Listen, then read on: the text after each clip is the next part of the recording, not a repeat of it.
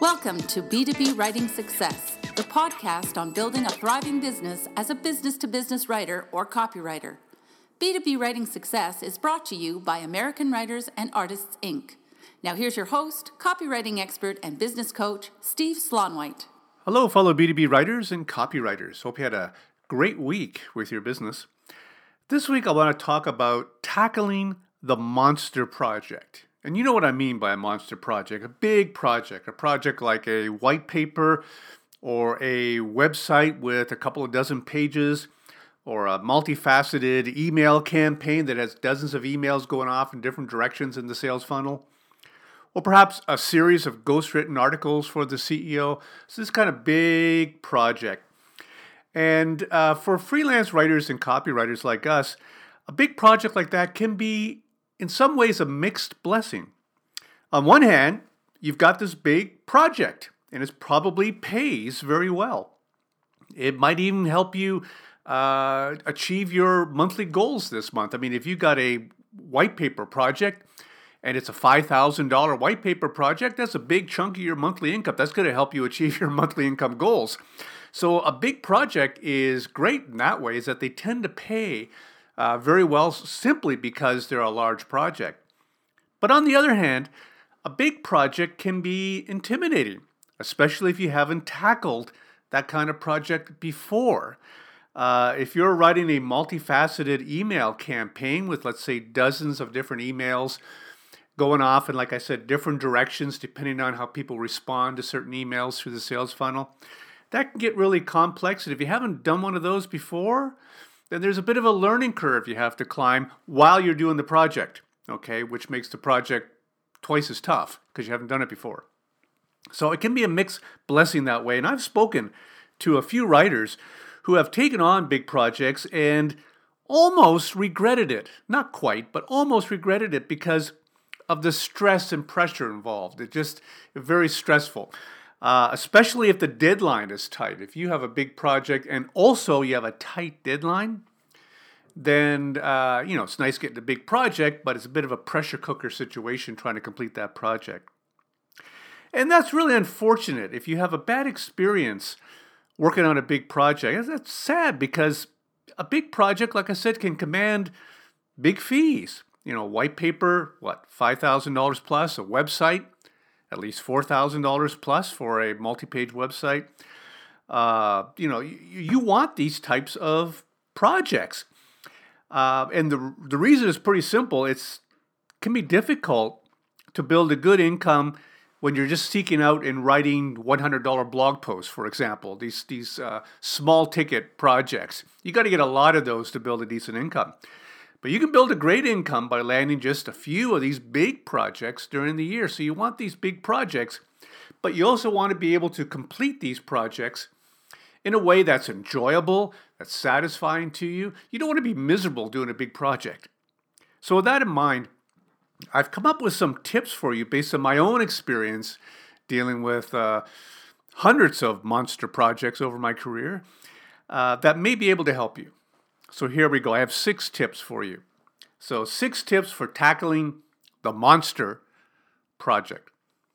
Tip number one be super realistic when negotiating the deadline. Now, we both know every client wants it done yesterday. Every client wants uh, the deadline to be as close as possible.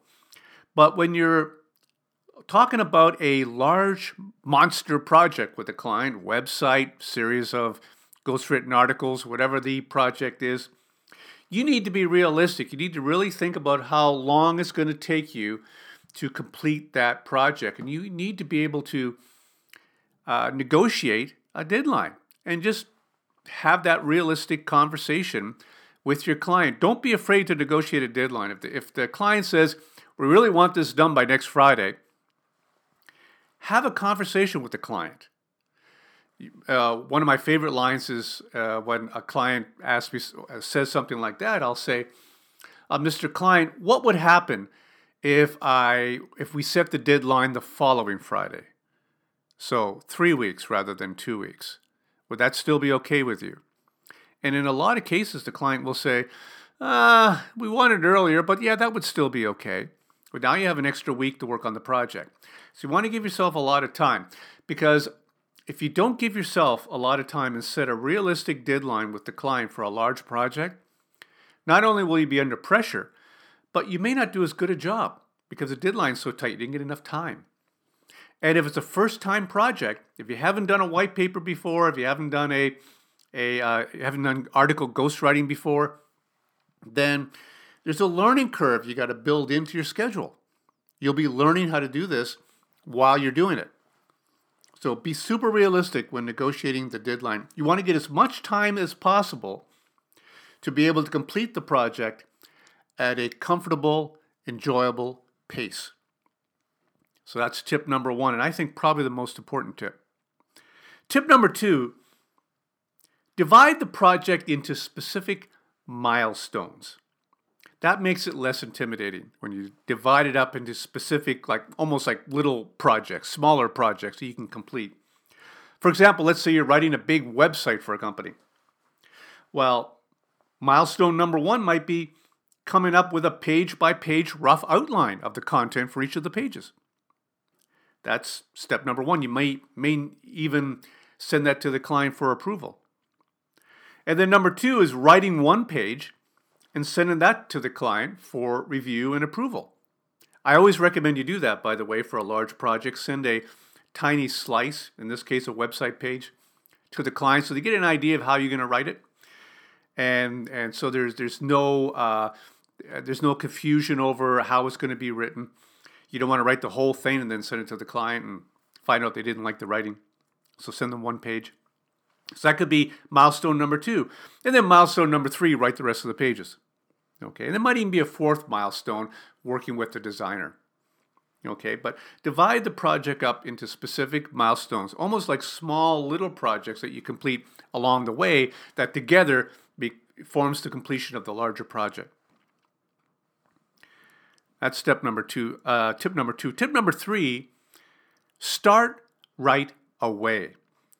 If you're, you're able to negotiate, let's say, four weeks to write a uh, white paper, you might be thinking, wow, I got all the time in the world. I got a month to write this white paper. And it's tempting to sit back for the first few days and not get started because, hey, you got a month. It's still a month away. And then next week, oh, I got three weeks. It's three weeks away. I got lots of time. A few days go by quicker than you might think. And then pretty soon, whoops, I got this web uh, white paper I got to write. This two weeks. I better buckle down. A couple more days go by, and you, you know how it works. All writers fall into that trap. So you want to start the project right away. As soon as you get the project, start the big project right away because you never know what kind of obstacles might get in your way. For a white paper, for example, you might get stymied on some of the research and that may take longer than you expected. Or the approval process for the copy may take longer than you expected. You never know what obstacles are going to get in your way to completing a project that you have to overcome. So you want to give yourself lots of time. So start the project right away. And if you start the project right away and you kind of front in it, front end it rather, uh, as far as all the work you're going to do on it, then you're going to feel that much more comfortable uh, and less stressed. So that's number three. Number four, tip number four is to eat that frog. That's an expression popularized by uh, business speaker Brian Tracy. Eat that frog. I just love that expression. And what it relates to is you want to do the most intimidating part of the project right away. Because when you see when you have a big project, for example, let's say you're writing a series of ghostwritten articles for the CEO okay?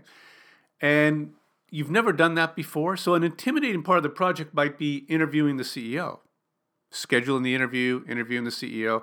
That might be intimidating. So, that's on your mind. And it gets in the way of you enjoying the project because you're worried about that one aspect of it. So, what you want to do is you want to eat that frog. In other words, schedule the interviews with the CEO right away. Get on the phone or send the email, get those interviews scheduled get the first interview for the article um, done as early as possible. Get over that so it's less intimidating for you. So you you've done it, you know what to expect now. with the other interviews. So eat that frog. I, uh, this, this comes up for me quite a bit when I'm running a website for a company that has a technical product that may be a little bit difficult to understand, like uh, turbine valve assemblies or something like that.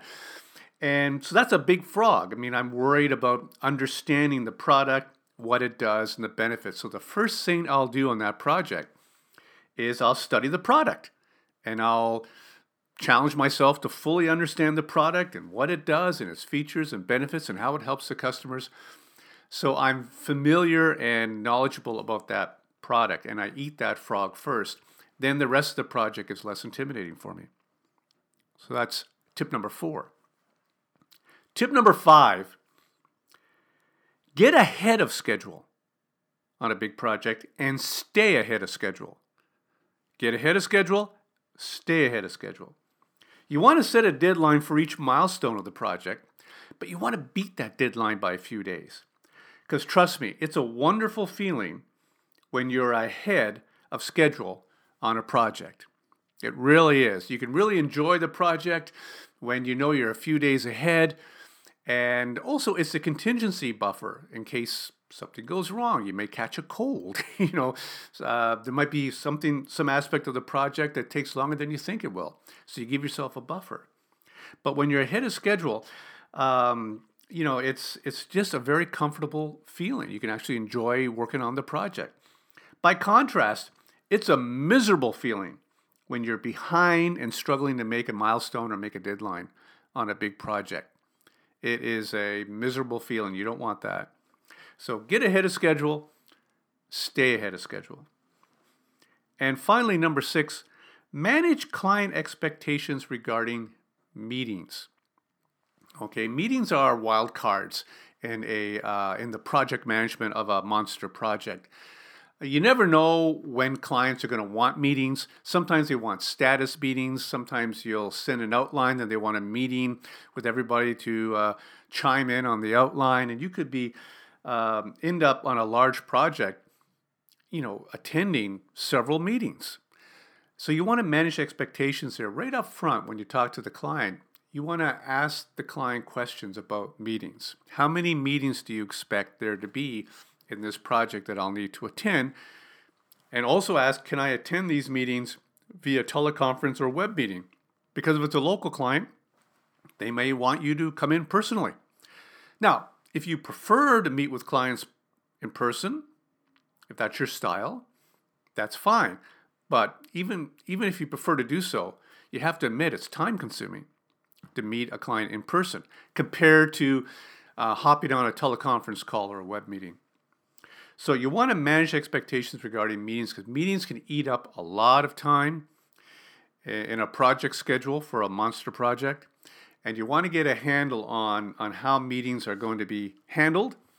And you want to get a confirmation from your client approximately how many meetings there's, there's going to be and if you can attend the meeting by teleconference or web meeting to save you a lot of time. So, those are six tips for tackling the monster project. Just a quick review. Number one, you want to be super realistic when negotiating the deadline. Number two, you want to divide the project into specific milestones. Number three, you want to start right away. Number four, you want to eat that frog. In other words, do the intimidating parts first. Number five, you want to get ahead of schedule and stay ahead of schedule. And number six, you want to manage client expectations regarding meetings. And if you do that and follow those six tips, you're going to find that handling these larger projects are going to be much more enjoyable and a lot less stressful for you. And therefore, you'll be motivated to get more of these large projects because they tend to pay well. So that's it for this week's B2B Writing Success. I hope you found these tips helpful. And if you have any topic suggestions, uh, feel free to email me. You can reach me at steveslaunwhite at gmail.com. I'll be delighted to hear from you. So until next week, have a great week with your B2B writing or copywriting business. We hope you enjoyed this edition of B2B Writing Success with Steve Slaunwhite. For more tips on building a thriving B2B writing business, visit www.b2bwritingsuccess.com.